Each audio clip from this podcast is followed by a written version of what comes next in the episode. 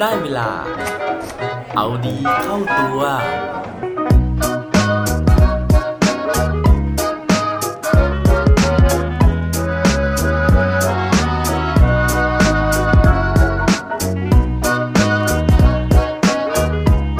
หลังจาก EP ที่แล้ว คุณยังเชื่อว่าตัวเองมีเหตุผลมากกว่าอารมณ์ไหมครับสวัสดีครับ พบกับผมชัชวานแสงปรีดีกร และรายการเอาดีเข้าตัว รายการที่จะคอยมาหมันเติมวิตามินดีดด้วยเรื่องราวแล้วก็แรงบันดาลใจ เพื่อเพิ่มพลังและภูมิต้านทานในการใช้ชีวิตให้กับพวกเราในทุกๆวัน EP ที่แล้วผมมาชวนคุยกันด้วยเรื่องของเหตุผลกับอารมณ์นะครับ กับการทดลองทางเศรษฐศาสตร์พฤติกรรม ที่ชี้ให้เราเห็นว่า หลายครั้งที่เรามักจะคิดว่าตัวเราเนี่ยมีเหตุผลมากกว่าอารมณ์นะฮะ การกระทำต่างๆของเรานะครับ เป็นไปด้วยเหตุผลเราใช้อารมณ์น้อยมากนะครับ ในขณะที่คนอื่นๆ รอบตัวเราเนี่ยส่วนใหญ่มักจะใช้อารมณ์ เราคิดแบบนั้นไหมฮะ หลาย ๆ ท่านน่าจะคิดแบบนั้นแล้วก็ไม่เข้าใจว่าทำไมคนรอบข้างของเราถึงใช้อารมณ์ในขณะที่เราเนี่ยช่างเป็นคนที่มีเหตุผลซะเหลือเกิน แต่ว่าการทดลองในตอนที่แล้วนะครับ ชี้ให้เราเห็นว่าบางครั้งเหตุผลเนี่ยมันก็โดนอารมณ์นะครับ กลบนะฮะเพราะว่าอารมณ์มันมาเต็มเหลือเกิน อย่างการทดลองตอนที่แล้วนะครับ มันทำให้เราเห็นว่า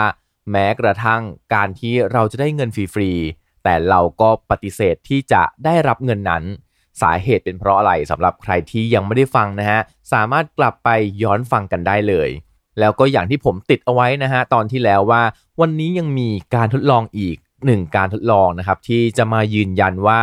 มนุษย์เรานะครับมีเหตุผล หรืออารมณ์มากกว่ากัน ถ้าเกิดว่าพร้อมแล้วนะฮะ ไปฟังการทดลองการทดลองนี้กันได้เลยครับ แต่ว่าก่อนที่จะเล่าเรื่องของการทดลองนะฮะผมขอแอบถามก่อนว่า ทุกคนที่ฟังอยู่ตอนนี้นะครับ รู้จักการประมูลของกันไหมครับ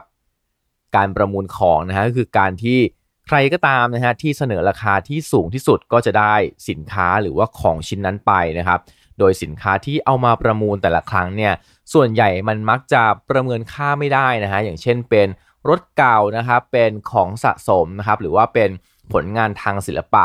ซึ่งราคาเนี่ยมันจะขึ้นอยู่กับความพึงพอใจของผู้ที่จะมาประมูลนั้นนะฮะเพราะฉะนั้นการที่เราประมูลได้ถูกประมูลได้แพงเนี่ยมันก็เป็นเรื่องของจิตใจ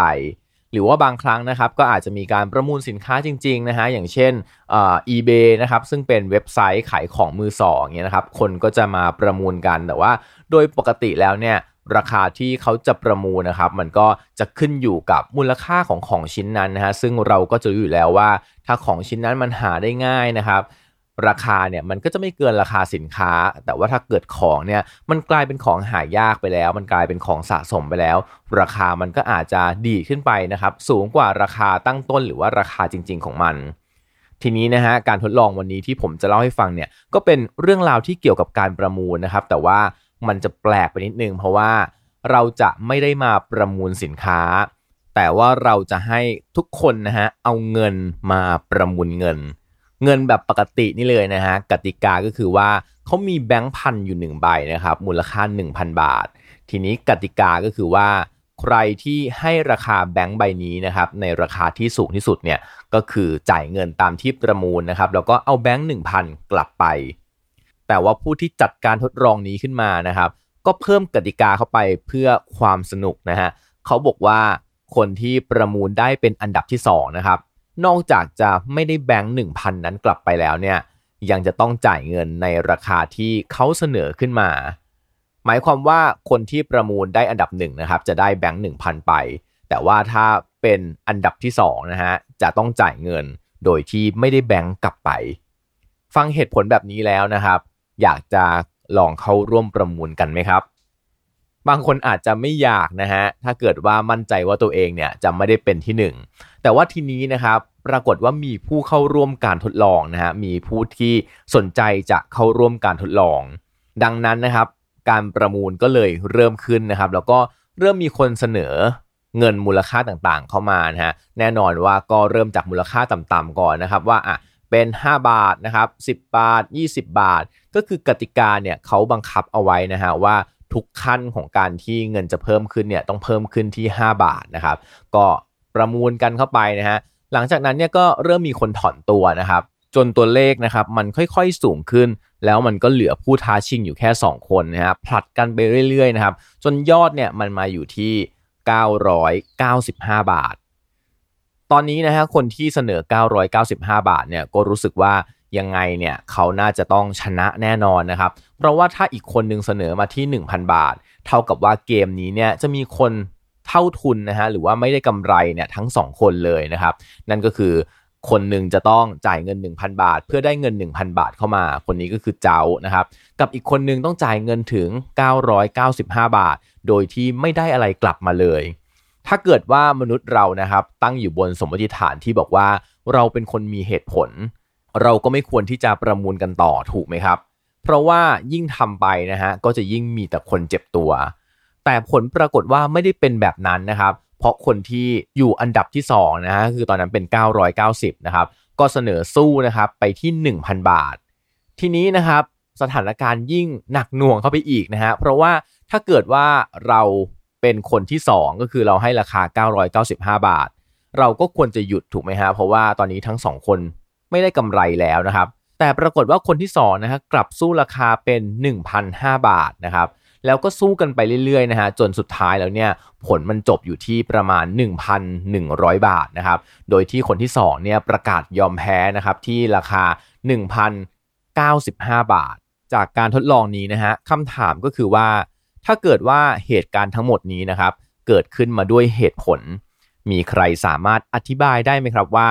เหตุผลที่ว่ามันคืออะไร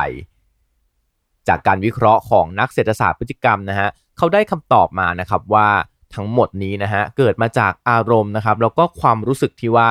มนุษย์เรากลัวการสูญเสีย โดยเฉพาะการสูญเสียสิ่งที่เป็นต้นทุนในใจของเรานะฮะนั่นก็คือว่าคนที่ร่วมประมูลอยู่นะครับ ก็จะคิดว่าถ้าเกิดว่าเรายอมแพ้ตอนนี้นะฮะเราจะต้องเสียเงินเป็นจำนวนเงิน 95 บาท ต้องเสียเงินเป็นจำนวน 120 บาท เพราะฉะนั้นเนี่ยเราไม่อยากสูญเสียนะฮะอารมณ์เนี่ยก็เลยทำให้เราสู้ต่อไปนะฮะสู้ต่อไปโดยที่เราคาดหวังว่าทำยังไงก็ได้ที่จะทำให้เราชนะ เพื่อที่เราจะได้ไม่ต้องสูญเสียเงินจำนวนที่เราเคยประมูลมาก่อนหน้านี้ สุดท้ายนะฮะกลายเป็นว่าทั้งสองคนต้องสูญเสียหมดเลยนะฮะไม่มีใครได้กำไรจากกิจกรรมนี้ คนที่ได้กำไรก็คือคนที่จัดการประมูลนั่นเอง คำถามต่อมานะฮะก็คือว่า แล้วการทดลองหรือว่าผลจากการทดลองนี้สอนอะไรเราครับ จากผลของการประมูลครั้งนี้นะครับ เราน่าจะเห็นแล้วนะครับว่าสุดท้ายเนี่ยการใช้อารมณ์ บางครั้งก็ไม่ได้ก่อให้เกิดผลดี เพราะว่านอกจากจะทำให้ผู้ที่เข้าร่วมประมูลเนี่ยได้กำไรน้อยลงแล้วนะฮะบางครั้งยังทำให้เราขาดทุนไปอีกด้วย ซึ่งก็อาจจะเหมือนกับหลาย ๆ เหตุการณ์ในชีวิตของเรานะครับ ถ้าเกิดว่าเราใช้อารมณ์นะฮะใช้ความมุทะลุนะครับแล้วก็ขาดสติในการที่จะทำเรื่องราวต่างๆ บางครั้งมันอาจจะทำให้เกิดผลเสียมากกว่าผลดีก็เป็นได้ครับและปิดท้ายวันนี้ด้วยโคดดีโคดโดน เขาบอกไว้ว่า you can't substitute emotion for reason เหตุผลยังไงก็ไม่สามารถใช้อารมณ์ มาแทนได้ครับ อย่าลืมกลับมาเอาดีเข้าตัวกันได้ทุกวันจันทร์ พุธศุกร์พร้อมกด subscribe ในทุกช่องทางที่คุณฟัง รวมถึงกดไลค์กดแชร์เพื่อแบ่งปันเรื่องราวดี ๆ ให้กับเพื่อนๆของคุณผ่านทุกช่องทางโซเชียลมีเดีย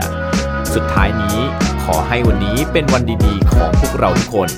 สวัสดีครับ